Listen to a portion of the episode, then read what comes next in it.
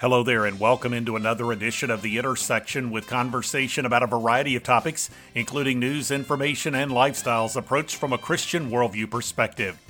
The year 2020 has been designated as the Year of the Bible. The World Evangelical Alliance has been leading that effort in partnership with a number of Christian organizations and leaders. Joshua Matthew of the Alliance has some insight coming up.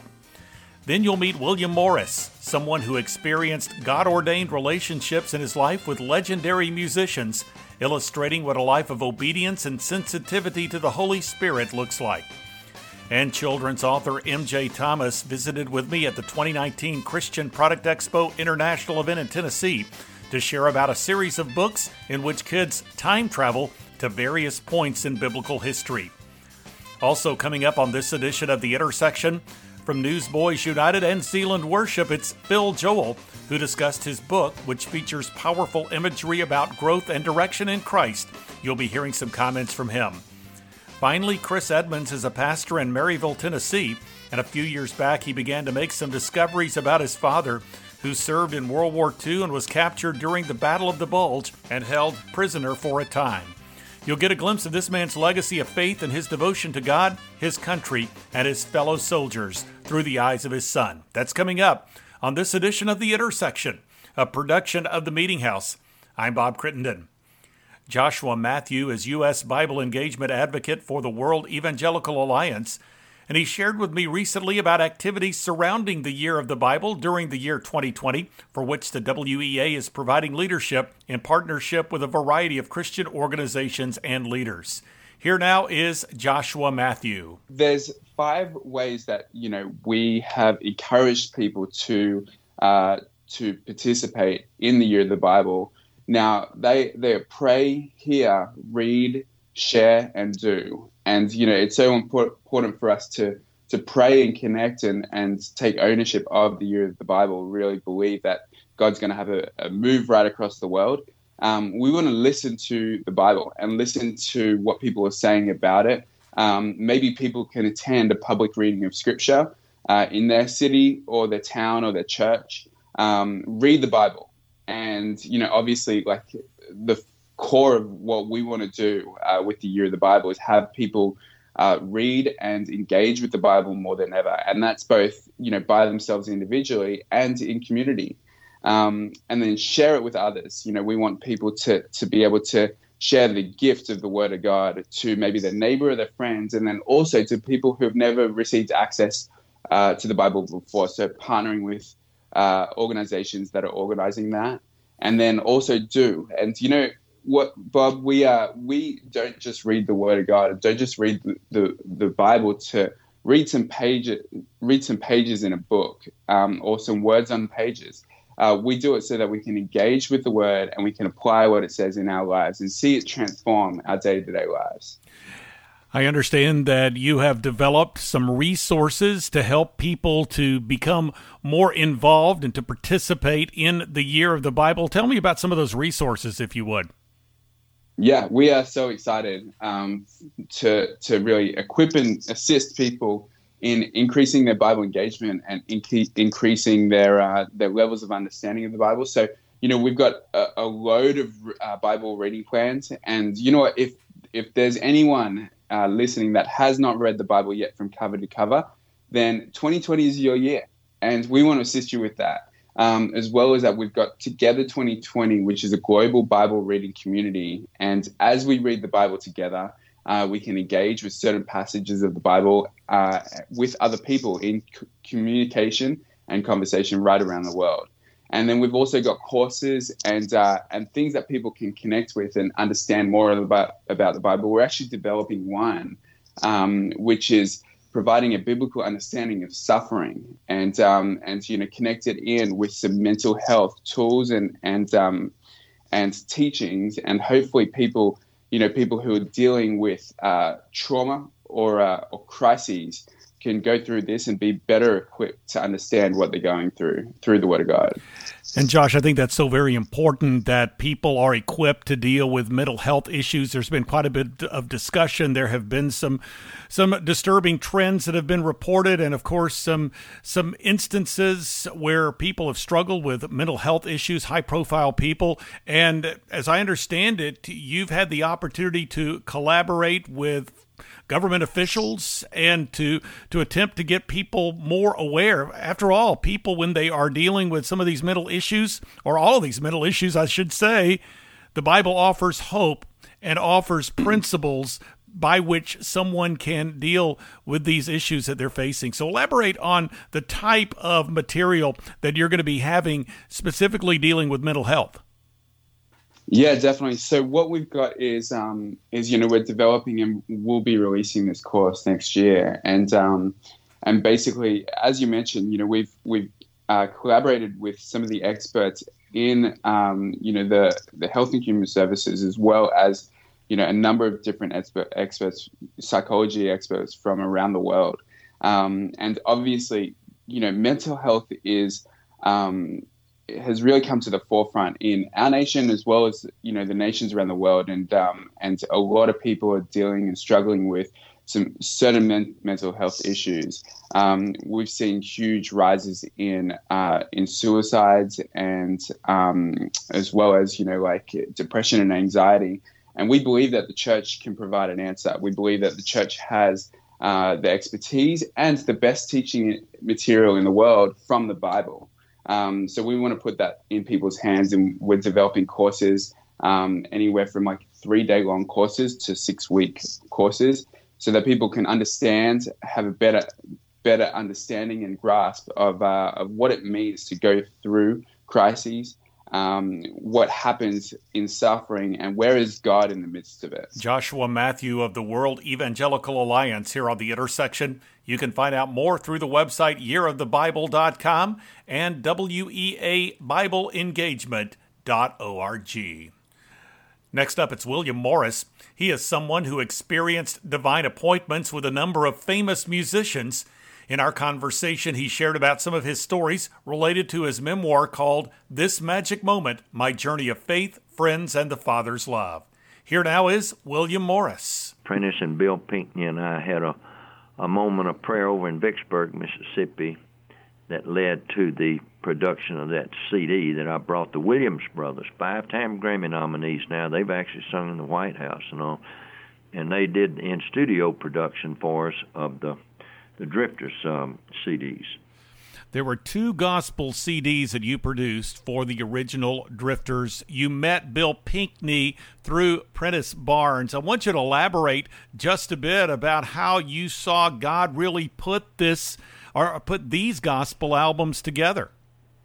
All right, let me uh, just issue a little small correction. I met Bill Pinkney backstage at Ole Miss in 1963. Okay. okay. And then we we got reconnected in 1985 when uh, the Drifters were performing here, and I didn't know which set of them because they've been permutations throughout the years. That's a whole other yeah, story yeah. in itself. But anyway, uh, at intermission, I went to see Bill, and he, and he remembered me and all, and and I said. uh I started telling him about Prentice, and he said, "You know Prentice Barnes?" I said, "Well, we're very close friends." He said, "Would you take me to see him?" I said, "I'll bring Prentice to see you. I, I'll get him." And uh, he said, "Could we do that tomorrow?" I said, "Yes." Uh, so I remember when Bill saw Prentice, and uh, you remember Prentice's physical condition was not exactly superb. He's I mean, he was much better in many ways, but he still had the the arm he had lost, the left arm from the elbow down, and had to wear a prosthesis for that. And I remember Bill when he saw Prentice when I brought him to the, I think it's Admiral Benbow Inn or something that down by the Coliseum. He, he looked at Prentice, and I could just see he was just holding back the tears. He said, "Oh, Prentice, brother, I missed you so much." And see, then they began to talk once we got to his room. They got they began talking about old times at the Apollo Theater when uh, the Drifters and the Moonglows were the top uh, hits at that time, and and they were talking about James Brown just being a fill-in act.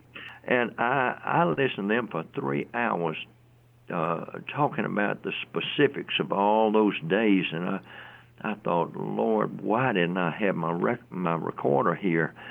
And I thought, if you ever give me another chance, I'm going to take it. And he did. And that was 10 years later in Vicksburg. And we ended up in Bill's motel room there. It got so spiritual, I cut off the recorder. I was recording it then. And, uh, and, and we began praying. And then I knew, I felt something happening right then and I knew I, I didn't know what it would be. We don't always know, but I knew God had was instructing me to something. And about oh, a couple of months later, I got a call from an insurance uh, group that wanted me to line up uh, a band for their uh, convention coming up, and so I said, "What about the Drifters?" And he said, "Yeah." So uh, I sent him a copy of a tape they had done. It was that night they had performed in Vicksburg, and the uh, Bill always closed his shows. He'd say, "Folks, you know God has been so good to me. Would you mind if I close this show with a gospel number?" Mm. And he would do it. And when he began doing that gospel number, as I was driving the office listening to that tape, tears started coming down my cheeks. And so many times when the Holy Spirit is speaking to us, and I say us, I think other people are this way too, tears will form up in my eyes. So I said, okay, what is it, Lord? I know you, you're up to something. so I got to the office and called Bill. I said, Bill, yeah, Bill, what's going on, man? I said, well, I said, I was listening to that tape. Yeah? I said, well, look, Bill, uh, you ever thought about doing a gospel CD? He said, No, Bill, I, I really hadn't. I said, Well, I want you to be praying about it, and I'll do the same. And if you get that gig at the insurance conference, well, we'll talk about. I'll put you in touch with people who can really do it for you. So that's the way that came about. William Morris here on the intersection. You can find out more by going to the website williammorrisauthor.com. The intersection continues now with children's author M.J. Thomas at the 2019 Christian Product Expo International event in Murfreesboro, Tennessee. He talked with me about the background and concept of his series, The Secret of the Hidden Scrolls, including Book 6, The Lion's Roar, and the Christmas installment, Book 7, The King is Born. Here now is MJ Thomas. The Secret Hidden Scrolls, it's a uh, book series, it's a time travel adventure series that helps kids discover the Bible. And uh, right now, there are six books out in the series and each of them cover a different moment of Bible history. Hmm. And it takes the kids right back into that story so they can really experience it. So tell me what it is that stimulated your interest in writing children's books. Well, it actually started with a book report. Uh, my son. It uh, all started with a book report. That's right. My I son, like that. My son Peter, uh, at the time, was nine years old, and he had a book report. He goes to a Christian school. And I looked at the list of books that he had to choose from and I really couldn't find one. I was really looking for one. You know, as a Christian, I wanted something that would help him grow in faith, uh, learn about God, learn about the Bible, and I just could not find that on that list. Uh, so I decided to go to Barnes and Noble to see if there's anything there. Um, you know, there was tons of books for that age. You know, books about uh, magic, tree houses, and all kind of uh, boxcar kids and things like that. But I just yep. couldn't find something that would do what I was wanting to do. And so I went home and told him and he said, Well, why don't you write one? And I was like, Why not? It's hard to argue with that logic. so, so I did. I, I wrote one for him, and uh, it just kind of went from there. Did he write the book report on the book that you wrote? He did. Okay. He ended up doing that. And, wow. Uh, and he got an A. So I guess it, it, it, all turned out pretty well. Yeah, I can't beat that. So how long did he have to wait in order to to uh, do the report? Well, not long because I, you know I, I wrote it out, you know, and it was in like Word manuscript form. And so he was able to read it before it ever got published or put out there. And so uh, he was able to go by by that. And, yep. uh, and so from there, uh, I read it to his class. I read it to several other classes. And then they wanted to know when the book, next book was going to come. Oh, boy. And I was like, next book? I didn't even think about a next book. And so there's another book report due next next semester. Right. So I had to get it done. And so uh, so I did another one and read that to them. And from that point, uh, it was doing or connecting with the kids the way I wanted it to. And from that point, I figured out, okay, I've got to take this a little bigger. And so I did some self publishing at that point, and from that point, it got picked up by an agent and a publisher, and uh, just kind of went on from there. And it's called The Secret of the Hidden Scrolls. Now, as as I'm counting here, there are six yes, in there, the series. There are six of them out currently. Uh, the seventh one uh, comes out October 15th. Wow. And so that one is a, is the Christmas story. So it's about the birth Very of timely. Jesus. So it's uh, we're getting it out for the Christmas season. So take us back to that first book. What's the premise? What's the setup? How did you create the characters? And tell me just a bit about the plot. Yeah, it- That's a multi-part question there. yeah. Well, let's let's dissect it. okay. the- yeah, there you uh, go. Diagram that sentence, please. Right. it's about a brother and sister and their dog named Hank, and uh, they discover these ancient scrolls. And they find out when they open the scrolls, they travel back in time into that Bible story. And there's also a secret in each of the scrolls, and they have to solve it in time, or they're going to be stuck in the past forever. So, book one, called The Beginning, and it starts at the beginning. So, they go through the days of creation. So, they find themselves whisked back in time into the days of creation. So, they have to go through each one and deal with, you know, what's not there yet, or what's there. How do they deal with the animals, that sort of thing. Yeah, and um, and so what's the with respect to what you wanted to teach through Yes. through that particular book and the subsequent books? What's what sort of lessons did you want to bring out? Well, the first one, um, you know, it was about creation. I wanted them to get the knowledge that God created everything. I mean, because now kids, depending on where they're being educated or, or who they're hanging around, they're going to hear that God Yeah. didn't create everything.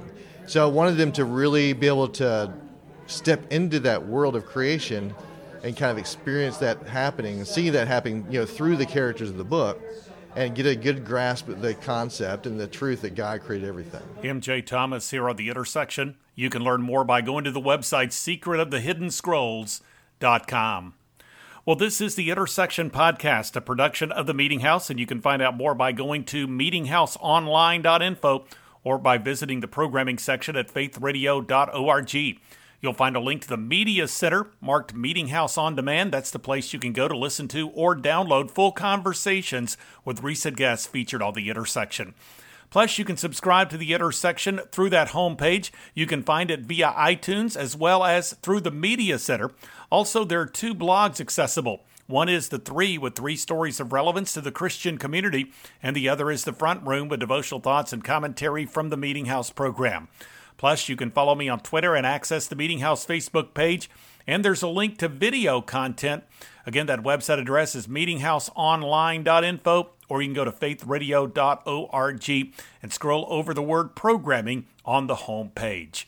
Conversations from the Meeting House program can also be found through the Faith Radio app as well as a variety of podcast platforms. Learn more when you visit the Meeting House homepage. Well, continuing now with the Intersection podcast, it's member of Newsboys United and founder of Zealand Worship, Phil Joel. He talked with me about the content of his book, Redwoods and Whales Becoming Who You Actually Are, which focuses on spiritual growth in God's direction.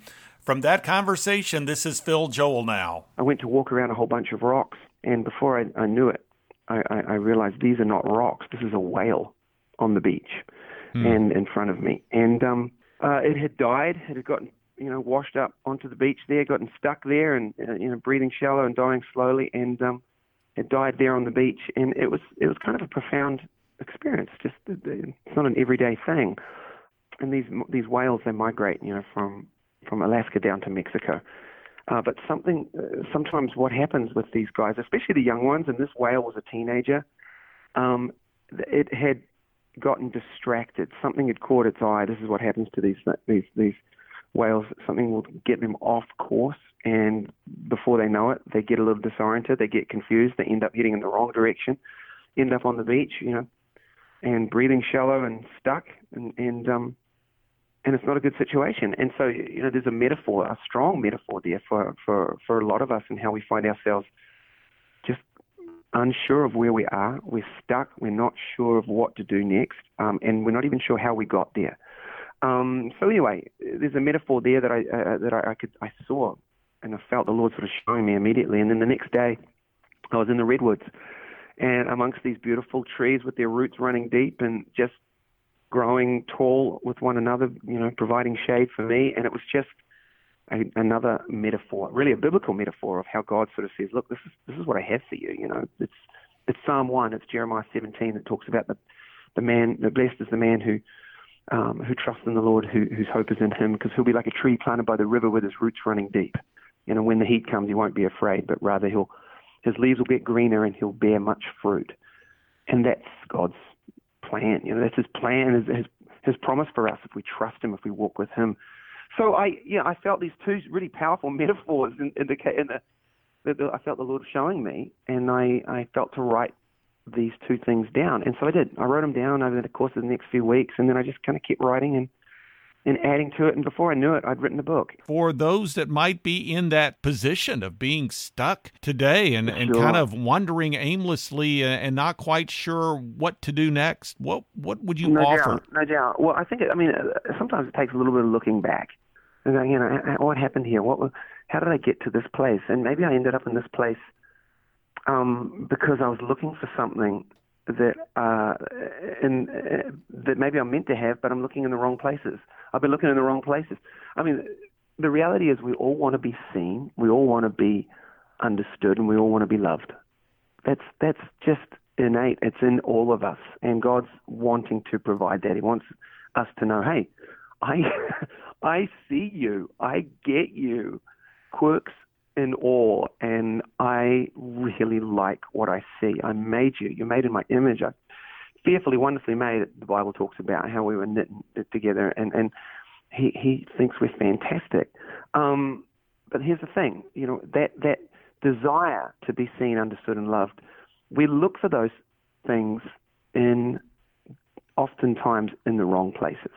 We look to be seen, and um, and there are a lot of things out there in culture that are saying, hey, you know, you do this, you'll be seen. You'll be you'll be your existence will, will be significant. You'll be validated. Um, and those things just lead us down a dark path. They do. They don't lead to anything good that will truly satisfy. It may give us a hit in the moment, um, but it won't suffice and it won't lead us to, to peace. And um, so it's really also about getting to understand and re looking at who God is.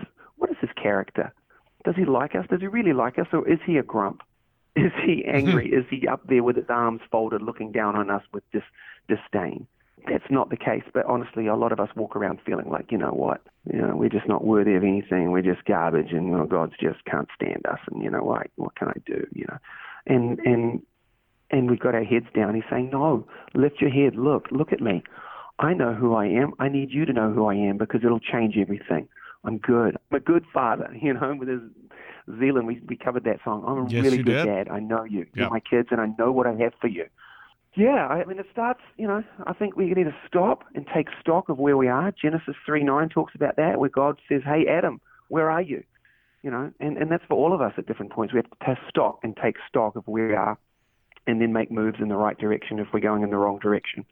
And um, He will direct our paths, but we have to stop sometimes and and listen, clear the clutter and start to listen and then make moves in the direction that, that he leads us into. Phil Joel here on The Intersection. His website address is philjoel.com. Finally, on this edition of the Intersection podcast, it's the senior pastor of Piney Grove Baptist Church in Maryville, Tennessee, Chris Edmonds, who shared elements of the inspiring story of his father, a World War II veteran who was imprisoned during his time of service. Chris Edmonds has written the book No Surrender A Father, a Son, and an Extraordinary Act of Heroism that continues to live on today. He serves as CEO of Roddy's Code LLC and the Roddy Edmonds Foundation. This is Chris Edmonds now. The first link that came up was an article in the New York Times. The article was entitled Richard Nixon's Search for New York Home. So it was looking back in 1980 when the president who had stepped down uh, for the presidency was wanting to move to New York City. Uh, unfortunately, none of them, uh, the residents of New York, wanted him to be their neighbor, and so they blackballed him. They, they wouldn't. They didn't want him to be a part of their their network. So, but there was a man named Lester Tanner who was an attorney there who felt sorry for the president and also had a sense of doing what was right. Well, it just so happened that Lester was in the was was one of Dad's uh, sergeants in his unit and stood next to Dad when uh, Dad defied the Nazis uh, to save more than 200 Jewish American soldiers. Lester was one of those Jewish soldiers that Dad saved. So in the article, he had, he had said, for the very first time, he told me, he'd thought about it all of his life, but he, for the first time, he actually voiced it, and he told the editor, had it not been for the bravery of his Master Sergeant Roddy Edmonds, um, he would have not met the president. He wouldn't have met the president. So when I read that, I was stunned, and I said, I really got to find out what happened, because I knew that at that point, Dad had done something to save Lester's life, but I didn't know what. And ultimately, he saved, like I said, 200 Jewish men, and then later, uh, in another act of defiance, he ended up saving all of the the uh, men who were in the camp with him nearly 1,300 American GIs mm. helped save later in the war. So uh, my journey's been it's kind of it's kind of like a Hollywood script almost. To be honest with you, it's but it's all true. I think God has revealed it for such a time that we're living in. What would you want people to take away or to learn about God as a result of reading this book, No Surrender? God answers prayer. Obviously, God is good, and uh, my dad firmly believed that. The the men that I've met in later years in their 90s, 80s, and late 80s and 90s, uh, they've all talked about Dad's faith, how sincere it really was. So God is real, and Dad believed that. He believed that God was good. He also believed that because of that, we needed to be good to each other, and that's the way Dad lived. Dad loved life these men that I've met love life, and we we should we should enjoy life. Life is gift; it's precious. You know, we're all fearfully and wonderfully made. Second thing is is that we should express love. Um, God is a God of love. He gets a bad rap a lot, but he he, he is a God of unbounding love, and we should express that love to others, regardless of who they are, and regardless of circumstances. And then finally, uh, should embrace the Lord above. Uh, the Lord is close to us. He's involved in our lives. He knew exactly what was going on in the team. Um, uh, he, he, knows, he knew exactly what he wanted to reveal this story uh, in, in 2013 so that it could, could be talking about it today. Um, so I, I just encourage everyone to live their ordinary lives uh, because I believe an ordinary life lived well is extraordinary even heroic. The true heroes are are not the, the comic book characters and, and people we see in blockbuster movies, but it's the ordinary people every day who do what is right for others. And they do it anonymously, they do it generously, and they do it faithfully each and every day. Chris Edmonds here on The Intersection. You can find out more by going to the website nosurrenderbook.com.